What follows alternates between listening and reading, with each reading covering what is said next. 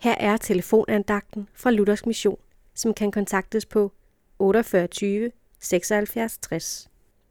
Andagtholderen i dag er Martin Osmundsen. I salme 4, vers 4 læser vi, I skal vide, at Herren har vist sin underfulde troskab mod mig. Herren hører, når jeg råber til ham. Den gamle kong David har været igennem meget i sit lange liv.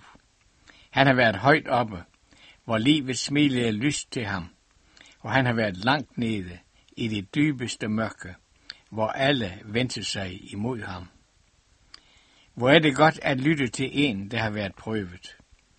Måske har du, som lytter nu, og som er inde i mørke og modgang, netop nu mest lyst til at opgive det hele.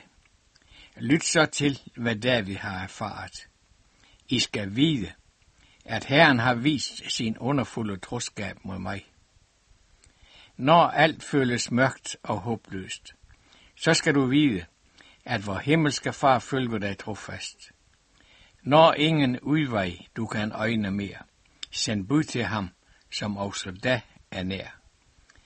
For hvad var det, David havde oplevet? Herren hører mig, når jeg råber til ham.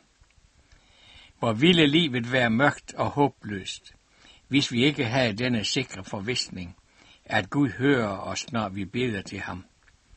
At vide sig elsket af Gud i troen på Jesus, det giver frimodighed over vores livsvandring.